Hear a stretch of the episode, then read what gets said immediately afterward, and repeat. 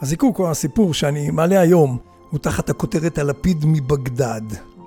אני לא מעט מדבר כאן על קשר עם הורים, על הסקרנות שלנו לדעת מי הם, בעיקר כבר כשהם זקנים, שאנחנו כבר איננו כאלה צעירים ואיננו רק עסוקים בעצמנו. שמעתי פעם המלצה ברדיו, כך כותב לי ירון משעל, שאינני מכיר, דברו והקשיבו לסיפורים של ההורים שלכם, טרם יהיה מאוחר, ותצטערו על כך. אז התחלתי להקשיב ולדובב את אבא שלי, הוא אומר, וגם דרבנתי את סביבתי לעשות כך עם ההורים שלהם. וכך הוא מספר. להזכירכם, אתם על זיקוקין דינור, פודקאסט שמעלה סיפורי חיים קטנים מהחיים של כולנו, שיש בהם חומר למחשבה. מספר לכם בקולו שוק הדינור. אז הנה סיפורו של ירון משעל על אביו. בשנת 1951 אבי יחזקאל היה בן 17 כאשר החלה העלייה הגדולה של יהודי עיראק במסגרת מבצע עזרא ונחמיה. כעלם צעיר חובב ספרות ושירה, הוא רכש לעצמו, ימים ספורים טרם העלייה לארץ, ספר שירה בשפה הערבית. הספר היה נדיר וקשה להשגה. לקח לי כמה ימים כדי למצוא את הספר באחת מחנויות הספרים בעיר, הוא מספר לי בגעגוע רב. וכך, ביום בו נקבע מועד העלייה ארצה, הגיע אבא שלי לשדה התעופה בלב מתרונן. היה איתו תיק קטן, בו מספר חפצים אישיים בלבד, וספר השירה שרכש. אסור עלינו להוציא כסף ודברי ערך, הוא מספר, ולכן דאגתי מבעוד מועד להוציא אישור מיוחד, ובלבד שאוכל לקחת עמי את ספר השירה הזה ארצה.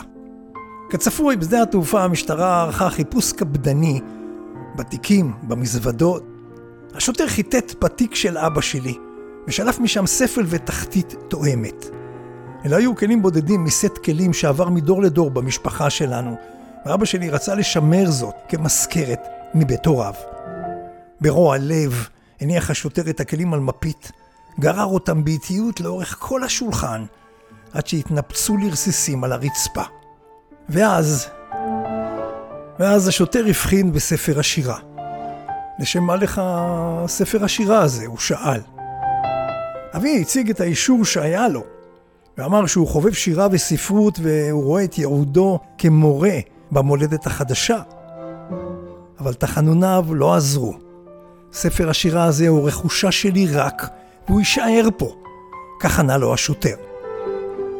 ואבי, בעין דומעת, אבל בכל זאת בלב שמח, עשה דרכו למטוס, במסעו לארץ המובטחת, ללא הספר. עברו 70 שנה, אבא שלי היום בן 88. בשנה האחרונה אני נוהג ללכת לבקרו לעיתים מזומנות. כל מפגש כזה מביא עמו זיכרונות מימים עברו שטרם שמעתי. ויום אחד הוא סיפר לי את סיפור ספר השירה שאבד. חשתי את הצער שבקולו. איני יכול לשכוח את מבטי השנאה של השוטר מאז, כך הוא אמר לי. תגיד אבא, אתה, אתה זוכר את שם הספר ושם המחבר? שאלתי. איך אוכל לשכוח? הוא ענה, והחל לצטט לי קטעי שירה מהספר. תרשום, תרשום לי את שם הספר והמחבר, ביקשתי ממנו. אינני קורא וכותב ערבית, אז פניתי לידיד, שאשתו מורה לספרות ערבית באחד מהכפרים בצפון הארץ. חולפים מספר ימים והוא מתקשר אליי. לאבא שלך יש טעם מעודן ומיוחד.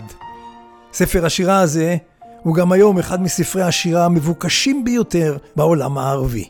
לצערי, לא ניתן להשיג עותק פיזי שלו, אבל רעייתי פשפשה באינטרנט ומצאה עותק דיגיטלי. אני מיד שולח לך קישור. כל כך התרגשתי עבור אבא שלי. הורדתי את הספר מהאינטרנט ושלחתי להדפסה ולכריכה. בביקור הבא אצל אבי הגשתי לו את הספר הכרוך. זו הייתה עבור שנינו סגירת מעגל של השבת אבדה שנגזלה מבעליה לפני 70 שנה. זה היה מרגש לראות את המפגש שלו עם הספר. הוא התעקש שאשב ואקשיב, ואז הקריא לי פרקי שירה מהספר, שעבורו אלו היו ניחוחות מהמולדת הישנה. כך כתב לי ירון משעל על יחזקאל אביו. לא יודע מדוע, אבל שאלתי את ירון לפירוש השם משעל. משעל, הוא אומר, פירושו בערבית לפיד, או פנס. ככל הנראה כינוי לאדם חכם.